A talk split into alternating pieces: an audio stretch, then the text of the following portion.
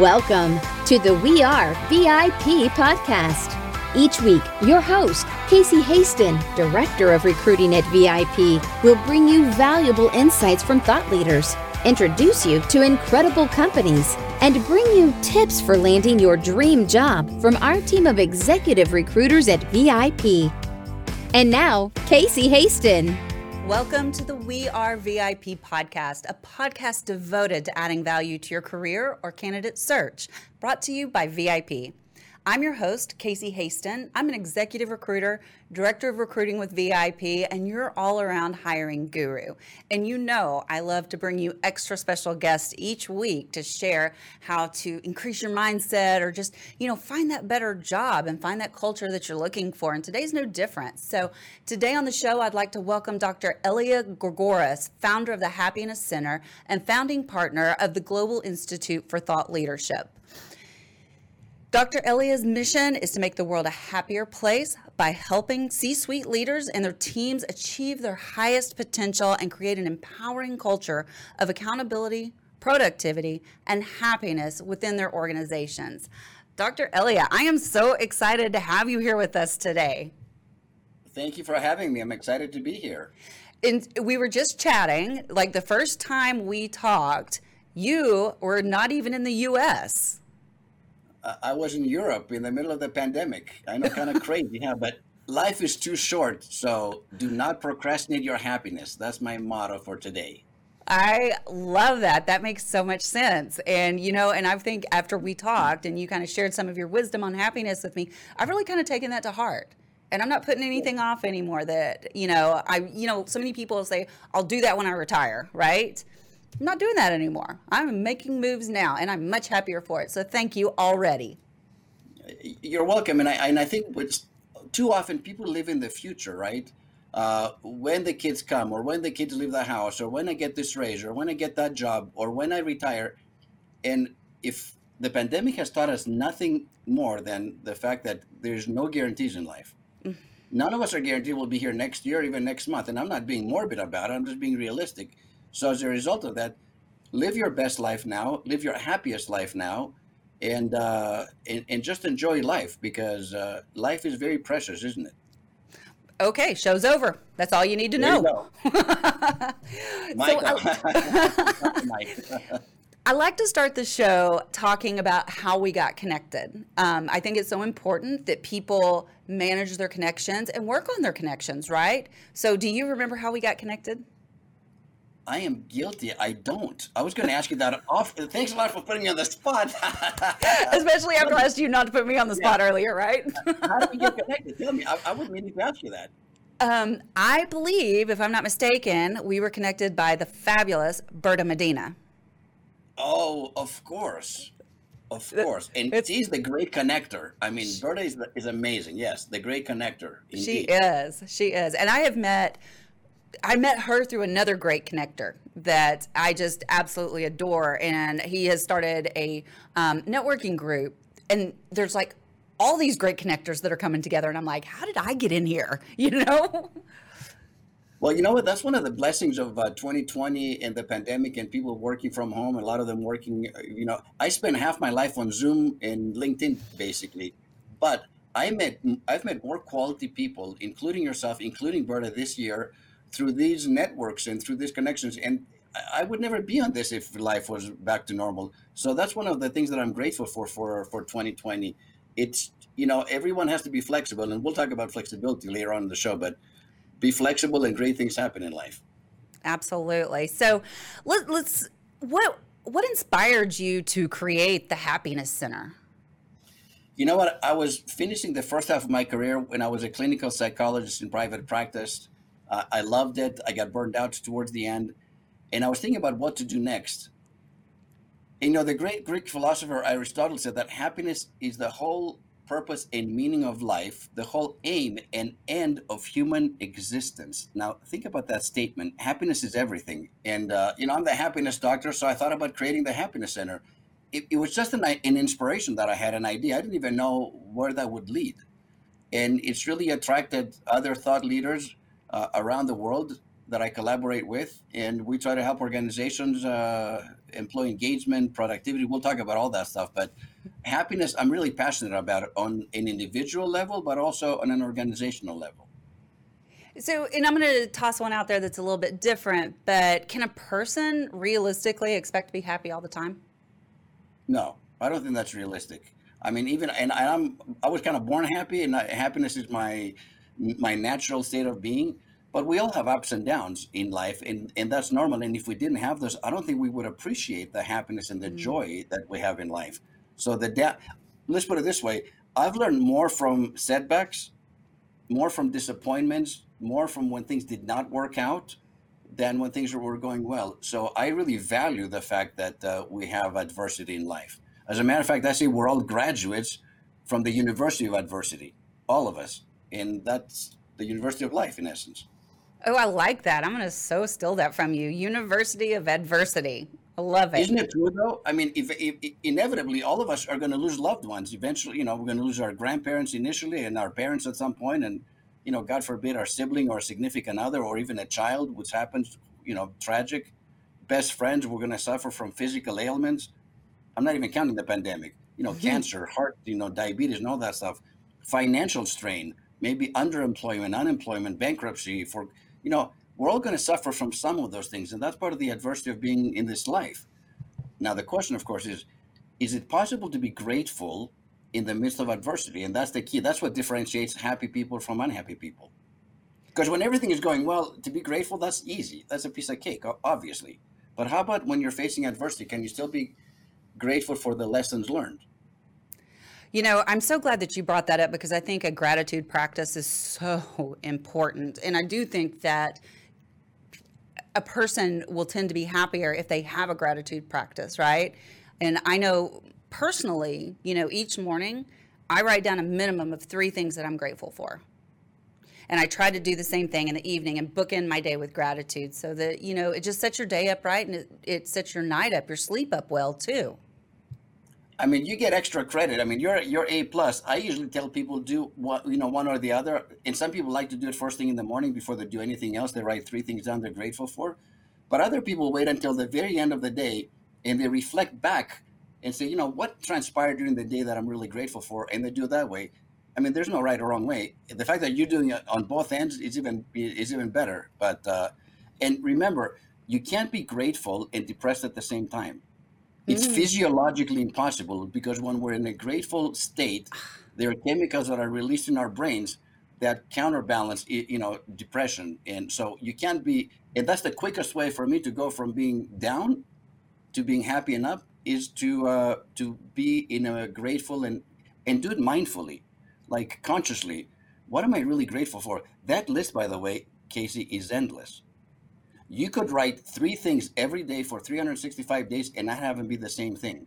That's how wide and vast gratitude really is, if you think about it.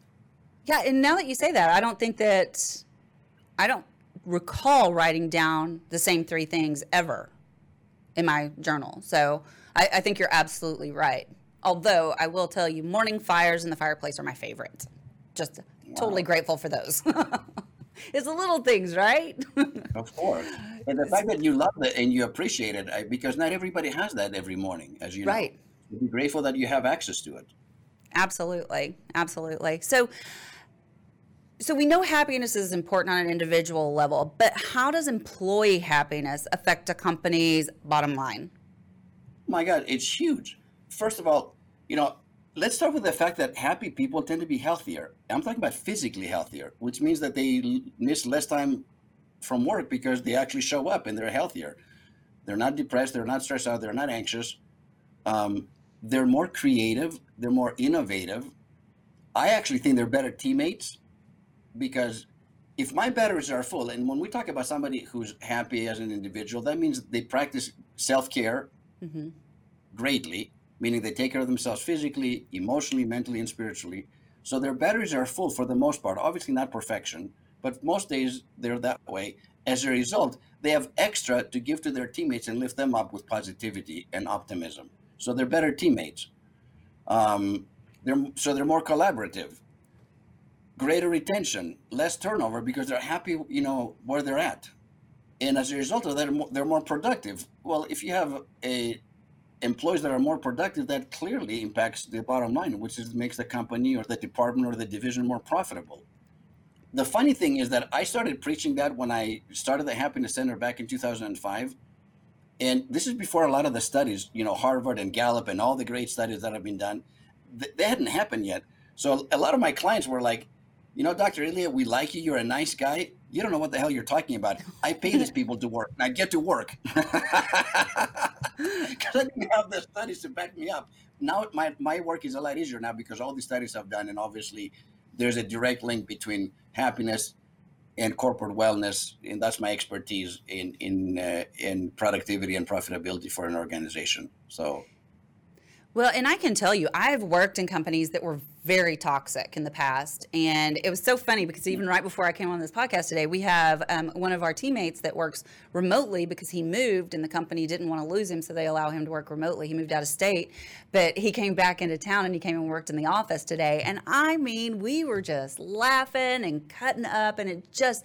like, it felt so good to have him back in the office. Not that we don't laugh and cut up, but it was just...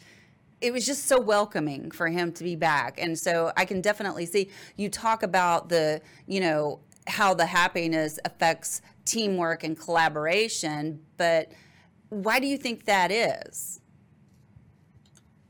I, I just think because people that are happy come from an abundance mentality, meaning mm. that if I share my knowledge and if I help somebody else and make the team stronger, you know, that's going to benefit everybody, rather than having a scarcity mentality, which is like, I'm going to work in my little silo and not, you know, and not collaborate or and talk to anybody else in the office. And I love the fact that you talked about toxic environments and toxic cultures. I want to ask you a question. Why do talented people, talented employees leave companies? Why do they do that? Um, well, I can tell you why I left, because I was miserable. Exactly, because you're in a toxic environment, and that could be because they never truly leave companies. They leave their manager, their, mm-hmm. you know, their boss, or their, because it's unsustainable and they don't want to work under such an environment. And, you know, the senior leaders should be shocked. It's like, what? Casey left? How did that happen? How did we lose her? Versus saying, you know what? There were hints along the way and you were ignoring those hints. And at some point people have had enough and they take off. Absolutely. You know, and, and the place I'm thinking of right now was back in my accounting days, you know, before I switched to recruiting, and I would literally cry at work. It was so bad. And I didn't even make it a year. Nobody should cry at work.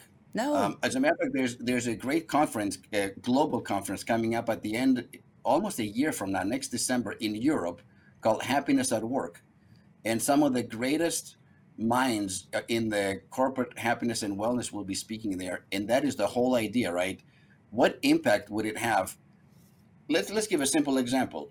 Usually when people get off work, you know, back in the day when we could actually go to work and come home, but imagine that, you know, we're back to that. They come home from work, they walk into the house, and their significant other says, how was work today, honey? Oh, it was terrible. It was like, man, miserable. I was so stressed out. I can't stand it. You know, that's the energy that that person brings into the home, with maybe perhaps even little kids listening in. That's one scenario. Now let's take the happiness at work scenario. Drives home, is being asked the same question, how was work today, honey? And what if their response was, you know what? I had a great day today at work.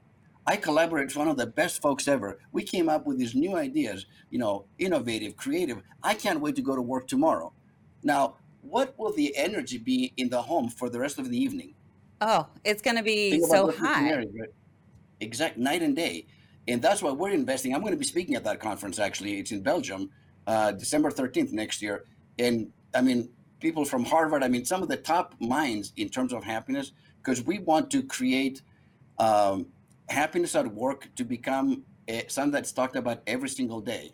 I know we talk about employee engagement and we, you know, we kind of flirt around it in corporate wellness, but we want to talk specifically about what is the impact when you have happy employees and they're happy at work. How does that impact the rest of society outside of work?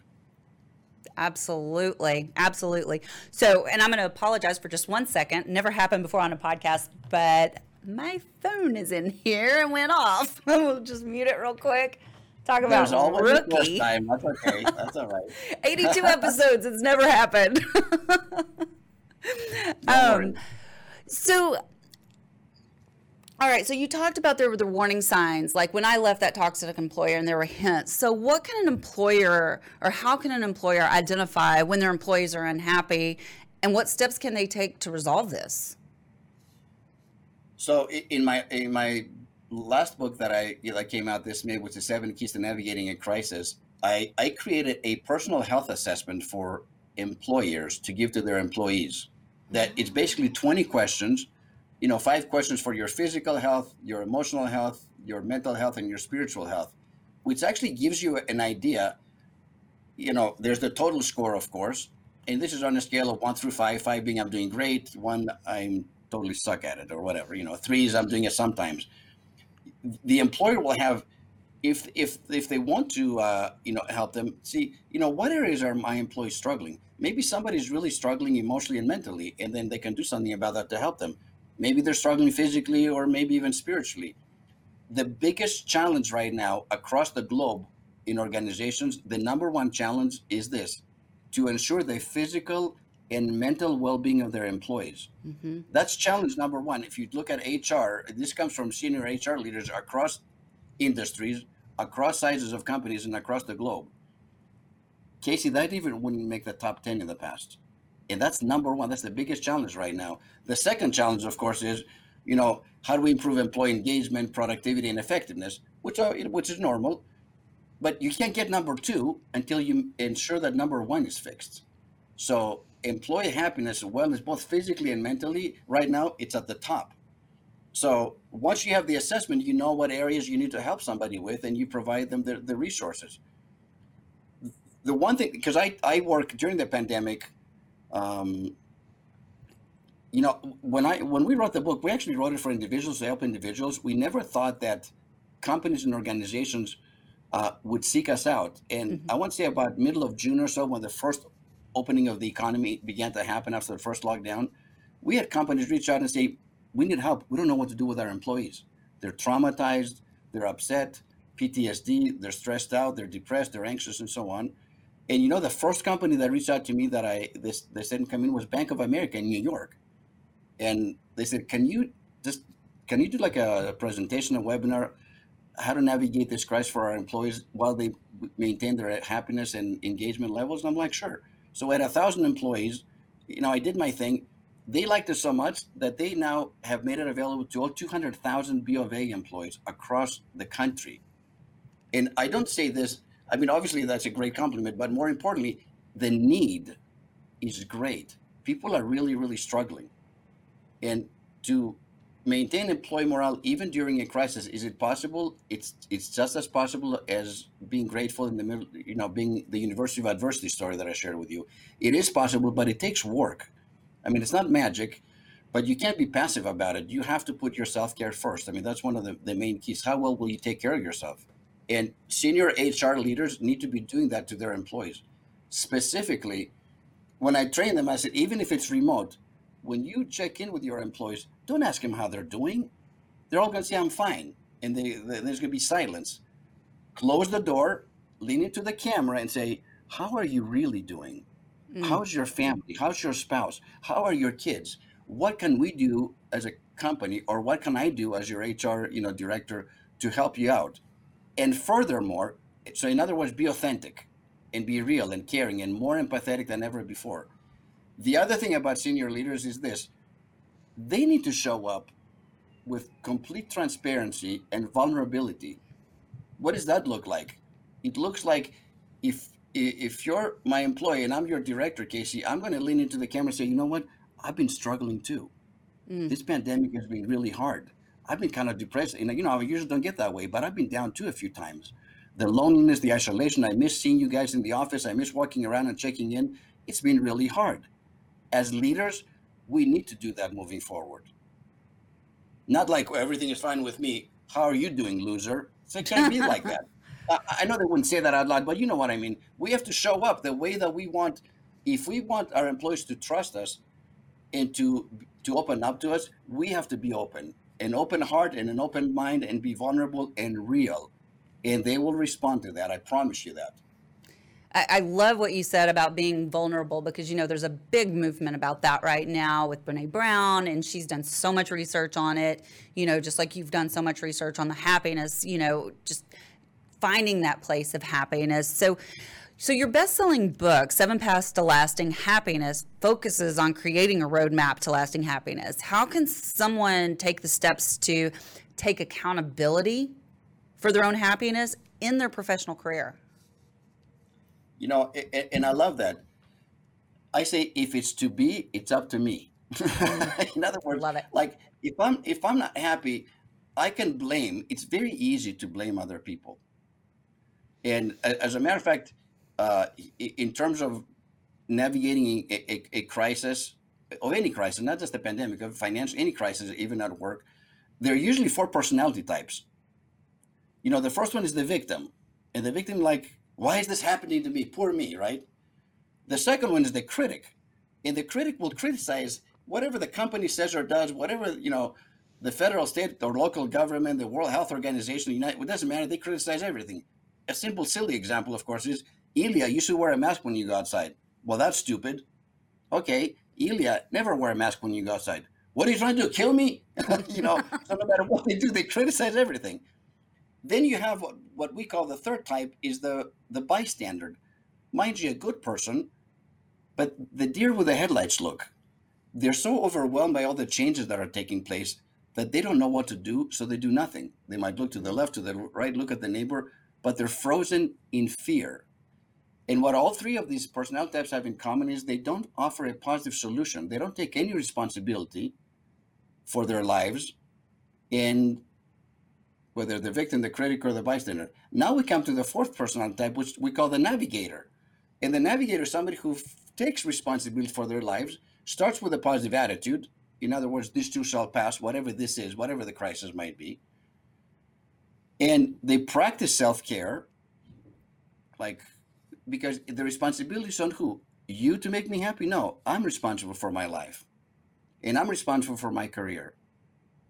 Um, as a matter of fact, successful people in business and in life have the same disappointments, let's say, make the same mistakes that everybody else does, but they do three things differently. This is what differentiates them from everybody else. Number one, they take personal responsibility for whatever happened. This is on me. Nobody put a gun to my head. I made this decision. I own it. So they own it. Number two, they learn from it. Mm-hmm. So they don't keep repeating the same mistake over and over again. And number three, which, Casey, I actually think number three is even more important than one and two, personally. They have the ability to let it go. In other words, they don't carry the mistakes and the disappointments from twenty twenty into twenty twenty-one, or from last month to next month, or from last week to this week, or from yesterday to today. I own it, I learn from it, and then I let it go. And therefore, they move forward in, in their business and in their life unburdened. They don't carry this dead weight from things that happened in the past. And that's what makes them more successful than somebody else. I'm like having such a hard time sitting still right now because everything you're saying, I'm just like, yes, yes, yes. So I love what you're saying about all of that. And, you know, and I, I, I like to, I would like to think that when you talk about those different personalities, that I am the navigator and that I do these things. But I will tell you that third one, letting go, that's a toughie. That's but you know what's beautiful about this is, and this is my now my psychologist hat on, those four personality types exist within each human being. It's not like I'm the navigator all the time. For example, when the pandemic hit in March, you know, I speak internationally all over the world about happiness. You know what happened? In one week, all my speaking engagements got canceled, mm-hmm. one after another, canceled again. And you know what? I had the bystander look. I was like, what am I going to do now? Like I was frozen initially, and I and I and I felt like a victim. Like, why is this happening to me? I was supposed to speak in Barcelona in October, which I ended up doing the conference in, but it wasn't Barcelona. I did it here in Zoom. Not quite the same. Not quite know? the same. And have I been critical of the government from time to time? Of course I have. But here's the thing: if I'm critical for six six months, I rob myself of happiness. If If I'm frozen for two weeks, I rob myself of, you know, if I play the victim and the violins come out and all that stuff, who am I hurting myself? So what I did is I navigated, I pivoted, I, I through flexibility again, and wrote this book, Seven Keys to Navigating a Crisis, which has become a great hit and an acclaimed book. I wasn't planning to write a book this year. That was, that wasn't even part of the uh, equation, you know. But that's what you do. You you through flexibility and adaptability, you switch and you become productive. Well, well, let's talk about your new book for just a second, because we're almost out of time, and I definitely want to address it. So the newest book, The Seven Keys to Navigating a Crisis, focuses on developing more resilience and flexibility yeah. um, to face challenges. So, I mean, you kind of alluded to this earlier, but why is flexibility so important? It's the key. If it's not that the strong will survive a crisis, it's the flexible. And the analogy that I use, I use the oak tree and the palm tree. So the oak tree is this massive, huge tree, tall, been around for one hundred years. But in a in a storm, if there's enough saturation, enough rain, and enough wind, what happens to oak trees? They come crashing down on cars, people, homes, right? The palm tree, on the other hand, relatively thin, will bend. And at the peak of the storm, and I'm talking about even the storms of life, sometimes it will bend all the way parallel to the ground. But when the storm passes, the palm tree rises up again and survives. And that is symbolic of our lives and how we live our lives. And so people have said, Doctor Elia, well, what is an oak tree? I understand the analogy. I like it. It's very visual. Mm-hmm. But what is an oak tree in human terms? What does that sound like? An oak tree person is the person that says, well, that's the way things have been done around here for forty years. I'm not going to change now. This is the way I do things. Well, you know what? During the pandemic and other crises, if you're not flexible, you're going to fail. You're going to be left behind. But the flexible not only will survive the crisis, but will thrive through the crisis. That is so good. There were like, so think, I mean, think about that. No, think about it, what I'm saying. So I'm asking you guys to be palm trees, not oak trees. Right. Seriously. I and I think, you know, as I look at my career, and I and I take it back to me because I'm the only one I really know that well, you know, I think about that flexibility, you know, moving out of a career, a twenty-year career that didn't suit me, and being flexible and nimble enough to move into a completely different career, right? And kind of doing that again now, going from, I mean, I'm still recruiting, but going to coaching. And right now, there's no better time to be a coach. People right, need exactly. coaches, and they want them. But that's because you're listening. You're flexible and adaptable, and I love the word nimble. Those are the people that will thrive during a crisis. Absolutely, absolutely. This has been so amazing. I could talk to you all day and just sit here and just really just stare at you, because I don't feel like I've added much to the conversation, but it has been amazing. But we are going to have to wrap this up. I'm going to shed a little tear. Um, but I do want to ask well, we you. We can our... do it again in the future. It's, you know, we got to be flexible. We can do a part two at some point. Let's do it. We'll do it again. Okay. So, but let's go ahead and get to our V I P questions. Are you ready? I'm ready. Okay. These are fun. These are just for fun. So, and I'm really okay. curious, because I don't think I've had a psychologist on the uh, show before. So I want to see what you say. So, and I'm a, I'm a corporate psychologist. So think about that way now, you know, oh not boy. the clinical anymore, but the corporate. So, okay, let's, let's hear it. All right. All right. What do you got for, what do you got for me, Casey? So if you were chosen to be one of the first colonists on Mars, Elon Musk calls you up. What three things or people would you take with you? That's a great question, but that, there's a very easy answer to that. If you're going to be taking part in one of the greatest adventures in the history of humankind, I would take my wife and two boys, my kids, because I would want to share. I would want to share that with the people that I love the most. I mean, the greatest adventure ever, right? So that Absolutely. there you go. That well, that was easy then for you. yeah. I mean, um, So what's one thing you do each day to set your day up for success? You know what I do, and, I, and I've started doing that even during the pandemic more. I want to say back in April, I used to walk like three days a week for an hour because I had to. I'm getting older and I got to move and get an exercise. It was like I had to stuff part. Since April, I've been walking every single day, three miles a day, no matter what. Uh, I've created a new habit, part of my self-care, because as my stress level increased, my self-care had to increase. So when I walk, and I don't always do it with my phone, sometimes I just look at the blue sky and I listen to the birds and I take the fresh air and I and I and I meditate or I talk to, you know, my higher power. I, I just I connect with nature, which is really important to do on a daily basis, and that fuels me for the day. It lowers my stress level, it lowers my anxiety level, and uh, there's something. But there's movement, nature, quiet, introspection, uh, you know, listen to your intuition, to that still small voice inside. That's how I start my day every day. And I'm hoping that this habit actually continues long after the pandemic is gone. I, I'm not, like, seriously, every single day I do that. You know, I watched a movie the other day um, called The Miracle Morning. Have you heard of that book? I don't think so.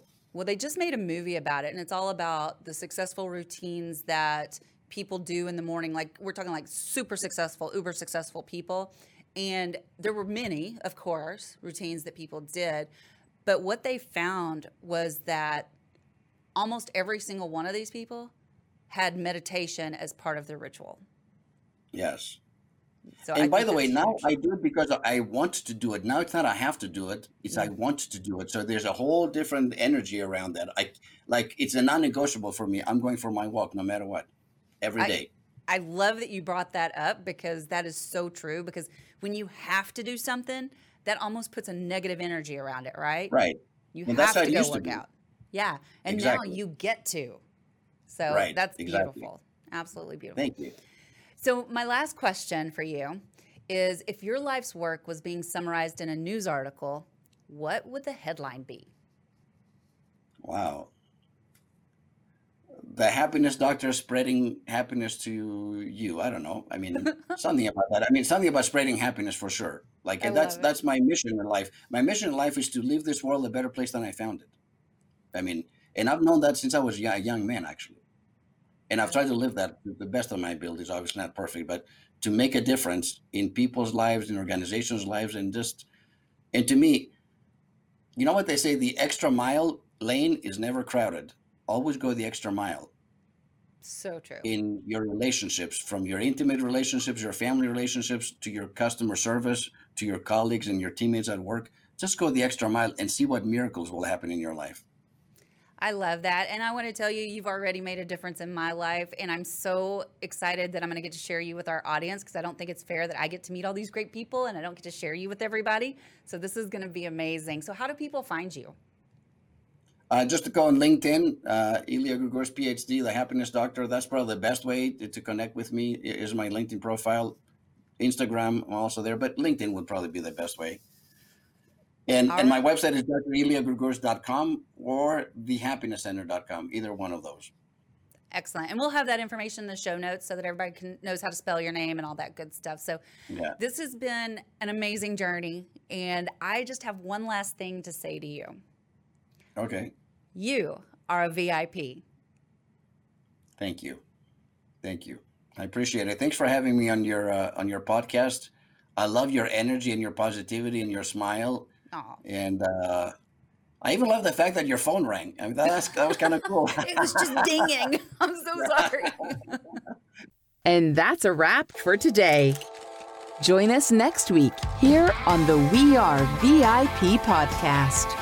We'd love to know how we can help you be a V I P. To find out more, log on to we are V I P dot com.